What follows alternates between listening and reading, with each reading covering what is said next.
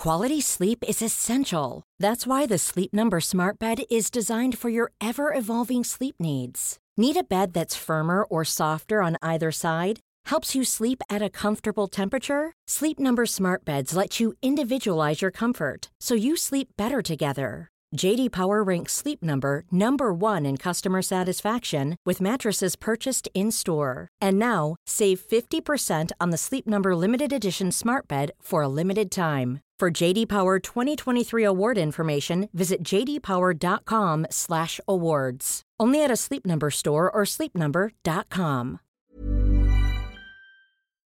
2,21 gigawatts Mon Dieu Recherche, scanner. Fred, qu'est-ce que tu fais dans cette tenue? Chut, Jamy, je mène une enquête. Alors ça, c'est très tordu, mais bougrement intelligent. Sixième Science, un podcast 20 minutes et science et avenir. Ces pauvres cons s'imaginent qu'ils vieilliront comme le vin. si ça veut dire virer au vinaigre, d'accord. Mais si ça veut dire se bonifier avec l'âge, mon cul. Mais vous êtes si vieux, Jafar. La princesse Toi, c'est... Salut, c'est Romain du podcast 6ème Science. Une fois n'est pas coutume, nous avons coupé un épisode en deux. Vous écoutez donc la deuxième partie de notre entrevue avec le neurologue Yves la spécialiste en neurosciences du magazine Science et Avenir Elena Sender et l'experte santé de 20 minutes Anissa Boumedienne. Vous pouvez d'ores et déjà écouter la partie 1 disponible sur tous les réseaux. Et sinon, bonne écoute Anissa Ouais, moi je vais vous parler de télomères. Les télomères, c'est un petit peu comme des, colliers de perles d'ADN euh, situés à chaque extrémité euh, euh, de nos chromosomes. Et en fait, la longueur de ces télomères va être déterminante pour évaluer notre espérance de vie à la naissance. Et si on a une hygiène de vie saine, on garde des télomères longs. A contrario, si on est plutôt d'un profil sédentaire, qui aime les aliments riches en gras et en sucre, et ben tout ça, ça va venir grignoter la longueur des télomères. Et alors justement, s'il y a un ennemi juré de nos télomères auquel il faut faire la guerre, c'est les sodas. Ça paraît pas grand chose comme ça, on sait que c'est pas très bon pour la santé, mais consommer simplement deux canettes de soda par jour, ça va avoir un impact significatif sur la longueur des télomères, ça va vraiment les raccourcir. Et ça se traduit comment en pratique? Par une réduction de l'espérance de vie de plus de 4 ans et demi. Simplement en buvant deux canettes de soda par jour. Donc si on peut se défaire de cette petite mauvaise habitude-là, on voit qu'au final, euh, les bienfaits qu'on peut en retirer sont quand même euh, euh, importants. Elena Oui, parce que je, je voudrais juste ajouter quelque chose qu'on n'a pas dit depuis le début. L'idée, c'est pas vivre éternellement. On n'est pas dans la quête de l'immortalité, là, c'est de vieillir en bonne santé Exactement. et donc essayer de retarder ces maladies chroniques qui peuvent vraiment euh, rendre une fin de vie très difficile. Et je rappelle qu'au moment où Voilà. on enregistre, on est encore en plein débat sur la retraite, sur l'âge de départ à la retraite. Et parle donc, même pas. si on cumule euh, l'âge de départ à la retraite et l'âge de euh, vie en bonne santé, euh, donc à autour de 64 ans, bon, on comprend que euh, c'est un enjeu plus que problématique. Yves je vous ai vu secouer la tête tout à l'heure. Oh, Je, secoue les- je ne secoue pas la tête, je fais un peu de sourire. Non, je pense qu'il me faut que c'est mon devoir ici de me faire un peu l'avocat du diable. D'abord pour ce que vous avez dit sur euh, les régimes, tout ce que vous avez raconté, les transfusions, euh, etc. Il faut faire très attention quand même. Ça fait depuis 2000 ans que ça se fait ça. Il y a même des cliniques euh, en Suisse où on fait des injections de cellules fraîches. Il y a des gens très bien qui ont pendant des années avalé des morceaux de testicules de, taureaux, euh, etc., etc. C'est un sorte de mythe. Et là où scientifiquement je suis un petit peu embêté, c'est que si vous injectez des protéines par voie sanguine, la première chose qui se passe, c'est qu'elles sont détruites.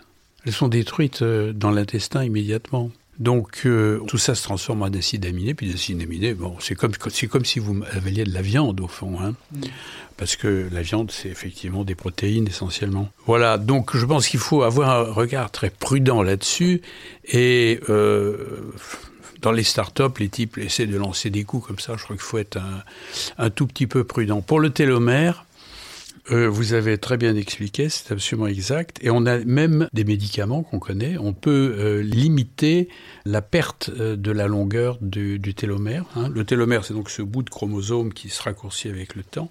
Et on peut empêcher ce raccourcissement par ce qu'on appelle des inhibiteurs de la télomérase, peu importe.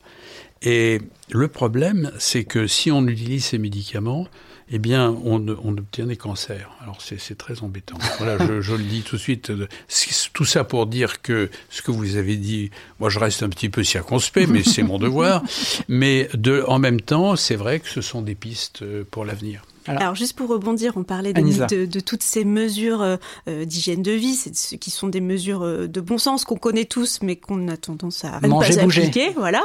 Euh, autre petit euh, conseil justement pour euh, chouchouter euh, ces télomères, on dit tout le temps qu'il faut faire un petit peu euh, d'activité physique. Euh, et ben justement, euh, pratiquer une activité physique régulière, ça permet d'entretenir des télomères d'une longueur euh, qui nous assure une, une espérance de vie la plus longue possible. D'ailleurs, euh, à titre de comparaison, les télomères d'un coureur de 50 ans font la même longueur que ceux d'un sédentaire de 40 ans. Finalement, il en faut peu pour rester jeune. Chausser ses baskets. Pas mal. Alors on a tourné autour du cerveau pendant une bonne partie de l'émission. On va s'y intéresser avec vous, Yves Agide, qui est vraiment, donc on l'a dit, hein, votre ouvrage s'appelle Je m'amuse à vieillir, et il est concentré, il tourne autour lui aussi du cerveau. En quoi justement le, cerveau est-il si important dans le processus de vieillissement, même si justement on l'a dit, euh, la plupart des, maladies euh, euh, de longue durée touchent au cerveau justement? Ben, si vous voulez, regardez les gens passer dans la rue. Qu'est-ce que vous allez décider? Savoir si quelqu'un paraît vieux ou pas. Vous voyez des gens avec tous les cheveux tout blancs, qui sont tout ridés, et qui marchent d'un bon pas, euh, et qui parlent avec une voix forte, et qui ont l'esprit clair, et qui n'ont pas de troubles de mémoire. Vous vous dites, celui-là, il a un bon cerveau. Et il peut avoir 80 ans, 90 ans. Vous avez à l'inverse des gens qui... Moi, j'ai rencontré une fois une dame, une centenaire, qui avait une peau de, de jeune fille. Hein Cette femme, elle était démente.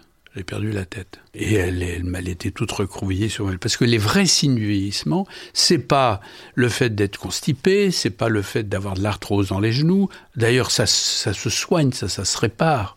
Même les maladies cardiaques, etc. Mais le vrai problème, c'est réfléchissez, regardez. C'est les gens qui marchent lentement. Le pas devient plus court.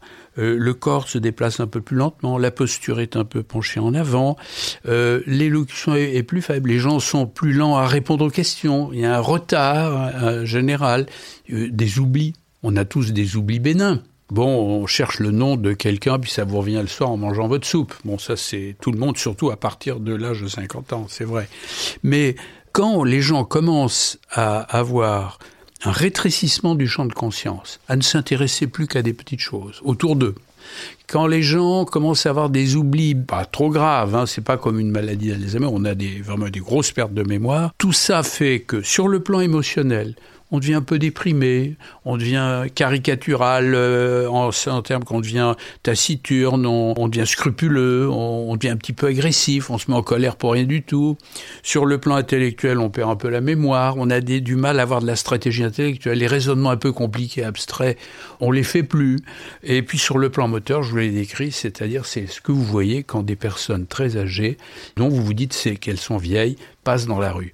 Donc c'est ça le vieillissement. Et si vous me permettez, je voudrais vous dire quelque chose. À mon avis, le plus important, outre le fait que le vrai vieillissement, c'est le vieillissement du cerveau, le reste on s'en fout, en plus ça se répare, faut le dire, c'est l'idée que ce vieillissement se fait en, en, pièces détachées. Donc ce que vous avez dit tout à l'heure, euh, chère Elena, ce que vous avez dit, Anissa, euh, c'est très bien, mais vous parliez comme s'il y avait un vieillissement généralisé du tout. On donne des protéines, on fait un régime, on mange pas de sucre, euh, moi je suis un petit peu réticent, comme je vous l'ai dit, sur tous ces sujets-là, mais c'est comme s'il y avait un vieillissement général. C'est pas vrai. Vous avez un vieillissement de certaines cellules intestinales, vous avez un vieillissement de la prostate, Hein, les hommes s'en plaignent. Vous avez un vieillissement des seins, de, de, la rate, du foie, de la vessie, de la peau, c'est ça qu'on voit, des, des fanères, des cheveux, les ongles qui deviennent striés, etc. Bon, tout ça, c'est différentiel. Le vieillissement se fait donc en pièces détachées. Vous avez certains organes qui vont vieillir et pas d'autres euh, sur le corps. Mais pour le cerveau, c'est infiniment plus compliqué parce qu'un cerveau, rendez-vous compte, vous avez 100 milliards de cellules dans le cerveau, plus de peut-être 200 milliards de cellules dans le cerveau, avec chacune des vieillissements distingués, différentiels. Certaines parties vont vieillir plus prématurément que d'autres, d'autres vont rester parfaitement saines, ce qui fait que, par exemple, vous allez avoir un comportement dans la rue, vous allez marcher très très bien, mais vous allez avoir des oublis, etc., etc. Et il y a probablement, je pense, dans le cerveau, peut-être des centaines, voire des vieillissements différents de toutes petites parties du cerveau qui font que vous allez avoir des gens qui vont avoir l'air vieux sur le plan moteur, des gens qui vont avoir lieu sur le plan intellectuel, des gens qui vont avoir l'air vieux sur le plan émotionnel. Donc, il y a un vieillissement de nos organes de notre corps, c'est très bien. Bon, c'est pas très joli. Il faut pas faire les excès de la chirurgie esthétique hein, quand même. Il faut, il faut pas exagérer. Euh, inutile de se mettre de la pommade, un peu d'huile d'olive, ça suffit. Mais enfin, c'est vrai que ça sent mauvais. Mais tout ça se répare. Mais le vrai vieillissement, c'est là-haut. Premier point. Et deuxième point, il faut savoir que ce vieillissement est différentiel. Il se fait en pièces détachées, ce qui est vrai pour le corps grossièrement. Pour le cerveau, c'est d'une complexité immense parce que le cerveau, c'est en petit ce que l'univers est en grand. Je suis un vieux monsieur. J'ai 46 ans, ma vie est derrière moi, vous m'avez tout pris. Alors, dans votre bouquin, vous militez pour une préparation, une éducation au vieillissement. Comment on peut se préparer et se conditionner éventuellement dès aujourd'hui hein, à, vieillir et se dire bon, bah, aujourd'hui je prépare le terrain pour demain, mais dans mon cerveau? Je vous remercie pour le mot militant. J'ai toujours rêvé d'être militant, j'y suis jamais arrivé. Mais en tout cas, euh, l'idée, c'était effectivement de se dire qu'est-ce qu'on peut faire? Parce que le vieillissement de chacune de ces petites parties du cerveau, comme du reste du corps, là on parle en général, c'est lié à quoi? Il y a deux choses. Il y a des facteurs de l'environnement l'éducation, le fait euh, de vivre dans un environnement bourgeois, d'aller euh, au lycée, etc. Puis d'autres, malheureusement, qui vivent dans des situations sociales catastrophiques, des gens qui sont démunis, qui vivent dans des situations insalubres, etc. Malheureusement, il y a des déshérités sur cette terre, et Dieu sait s'il y en a, il y en a beaucoup trop. Et alors ceux-là, évidemment, ont un désavantage considérable. Euh, les gens qui font des travaux de force par rapport à un certain nombre de gens qui ont une vie normale. Mais je, voudrais dire en même temps qu'à l'inverse, des gens qui ont une vie sédentaire qui bougent pas, c'est aussi pas très bien. Donc l'environnement joue un rôle. Mais vous avez aussi des facteurs innés la vie est injuste. Vous avez des gens, et, si vous voulez, qui sont euh, heureux de nature, qui sont plutôt bien faits, qui vieillissent pas, et qui ont un intellect qui va se pérenniser jusqu'à. Alors vous l'avez dit, c'est les gènes tout à l'heure. C'est les gènes, c'est vrai. On a ça dans notre. Il y a des gens qui sont programmés pour vivre plus vieux.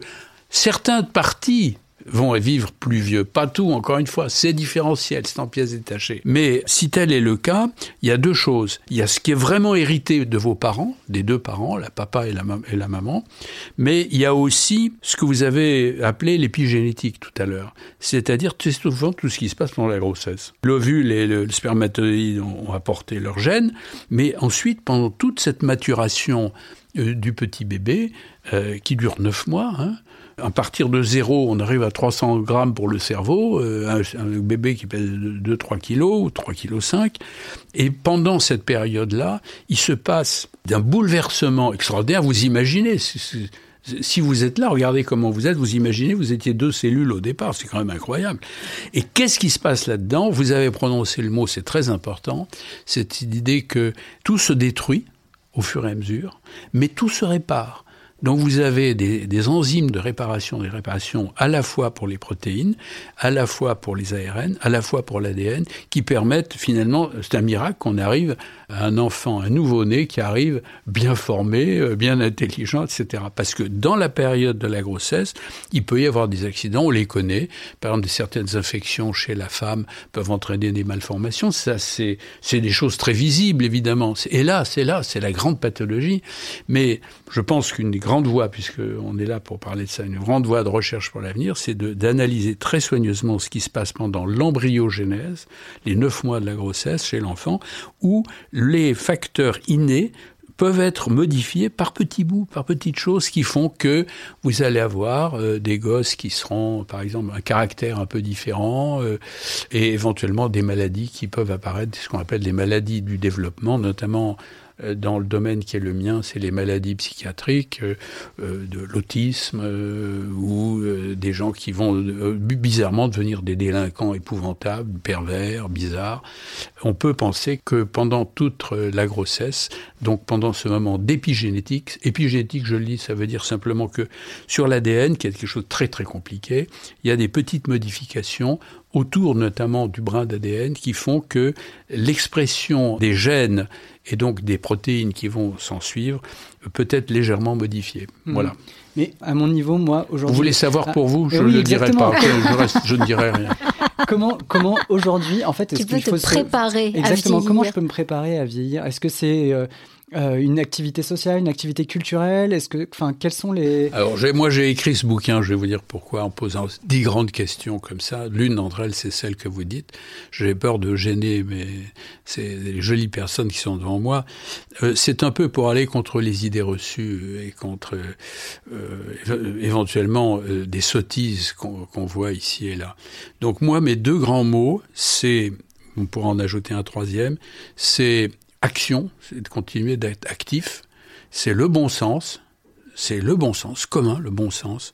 Il y a une troisième chose que je trouve très intéressante, c'est que les personnes d'un certain âge commencent à se connaître, ce qu'on va appeler l'expérience, mais ils commencent à se connaître, et c'est souvent chez les retraités que les gens se disent tiens j'ai raté ma vie ou j'ai bien réussi mais j'ai fait ceci j'ai pas bien fait ça parce que euh, finalement les gens rentrent dans la vie les jeunes gens rentrent dans la vie sans savoir très bien qui ils sont or quand on rentre dans la vie il faut s'adapter l'environnement, euh, la société, elle est là. Vous ne pouvez pas la changer. Vous pouvez peut-être la modifier par vous-même, mais vous pouvez pas la changer. Donc souvent, ça c'est très important de donner un sens à sa vie le plus tôt possible.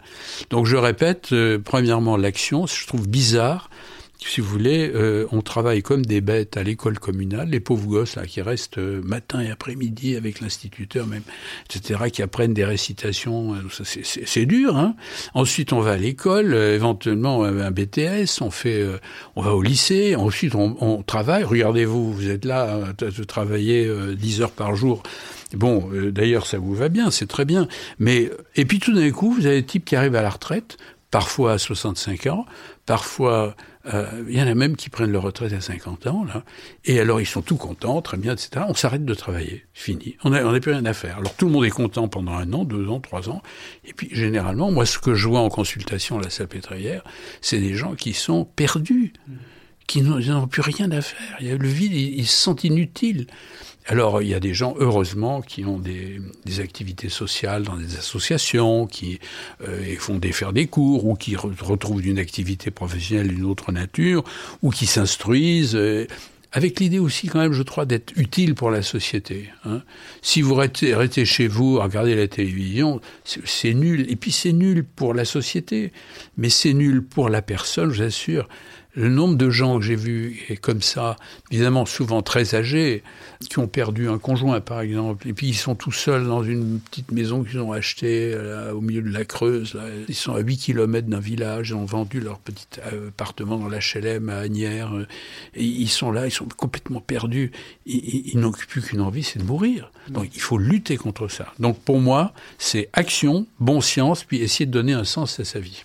Ok. Et c'est d'où le terme, quand vous dites s'amuser à vieillir, c'est ça, c'est être un peu entre. Euh, ça, c'est un quatrième mot, si vous me permettez. J'ai appelé ça euh, Je m'amuse à vieillir, parce que c'est une phrase d'ailleurs de Paul Léoto. Vous voyez qui c'est, Paul Léoto non?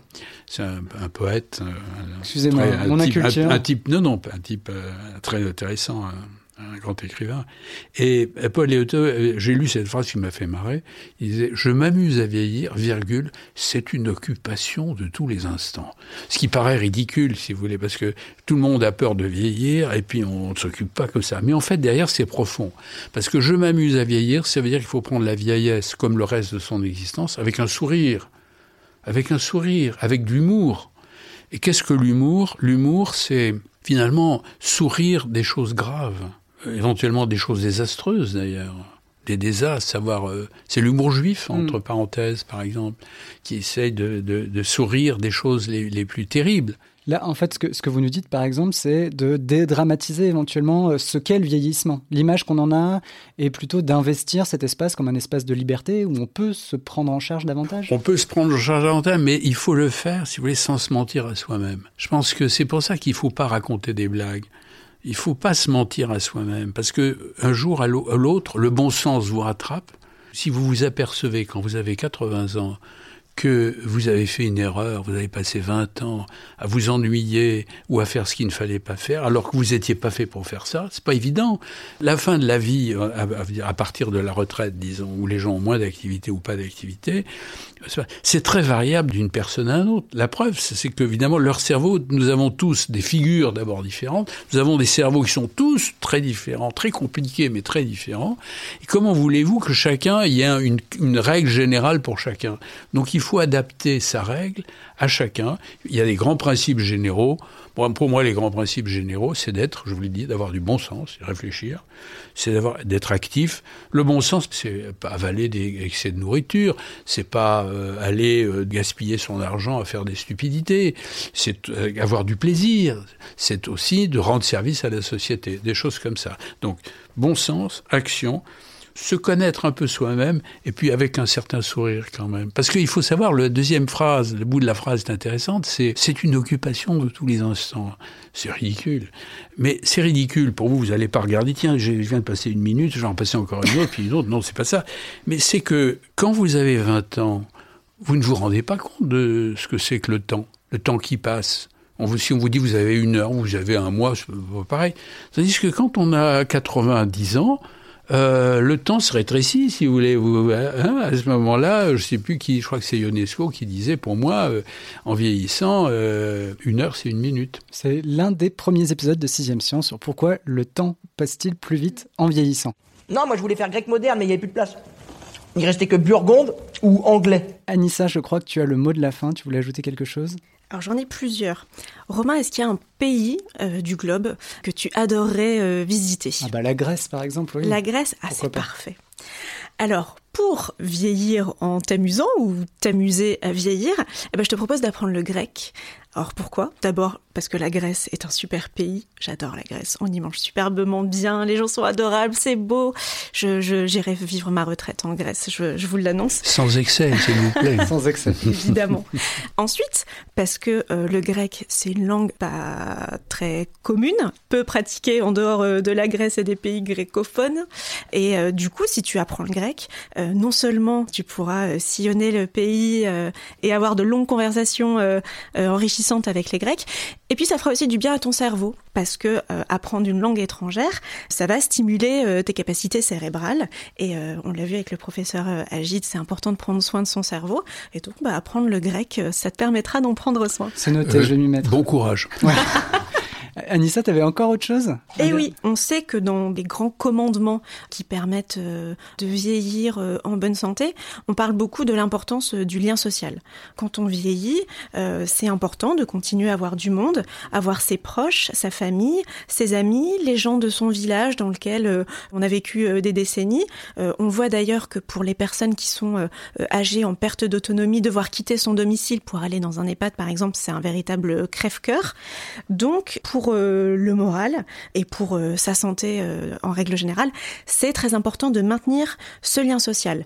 Mais comme je le disais, si on a une perte d'autonomie, c'est très compliqué d'arriver à maintenir ce lien social, sauf si les pouvoirs publics prennent cette question à bras le corps. Et là, euh, je vous emmène faire un nouveau voyage, cette fois-ci en Espagne, dans le petit village de Pesquesa.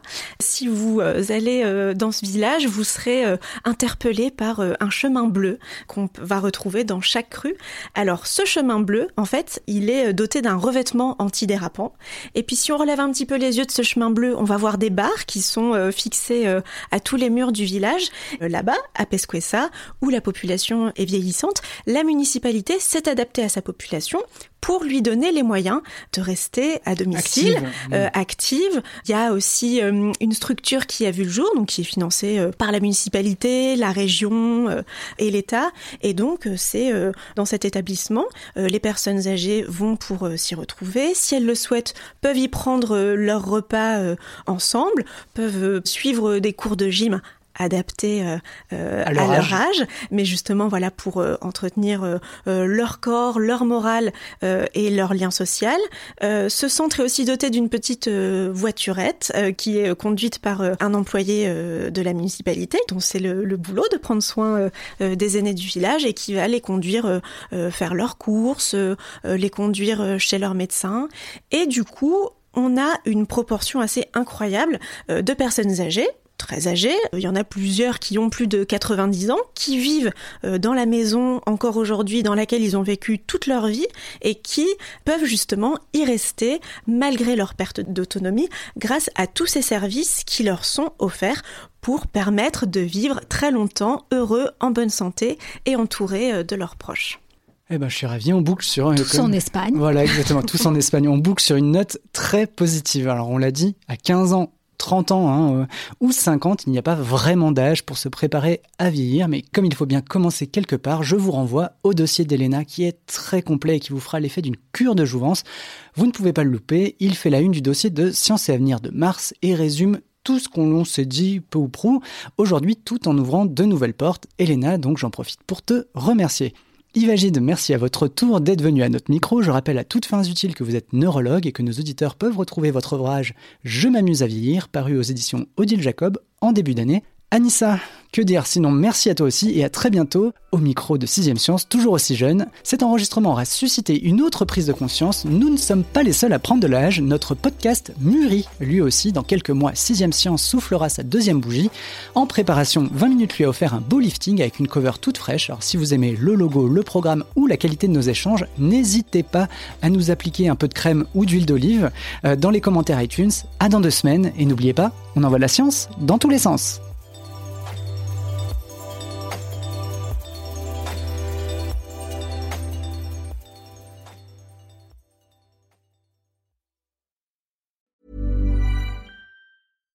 Hey, it's Paige DeSorbo from Giggly Squad. High quality fashion without the price tag. Say hello to Quince. I'm snagging high-end essentials like cozy cashmere sweaters, sleek leather jackets, fine jewelry, and so much more. With Quince being 50 to 80% less than similar brands. And they partner with factories that prioritize safe, ethical, and responsible manufacturing. I love that. Luxury quality within reach. Go to quince.com slash style to get free shipping and 365 day returns on your next order. Quince.com slash style. When you need mealtime inspiration, it's worth shopping Kroger, where you'll find over 30,000 mouthwatering choices that excite your inner foodie. And no matter what tasty choice you make, you'll enjoy our everyday low prices, plus extra ways to save, like digital coupons worth over $600 each week. You can also save up to $1 off per gallon at the pump with fuel points. More savings and more inspiring flavors make shopping Kroger worth it every time. Kroger, fresh for everyone. Fuel restrictions apply. On ne va pas se quitter comme ça. Vous avez aimé cet épisode? Sportif, généraliste, sexo ou scientifique, varié mais toujours bien informé. Découvrez les autres podcasts de la rédaction 20 minutes sur votre application d'écoute préférée ou directement sur podcast au pluriel.20minutes.fr. Et merci de nous avoir écoutés.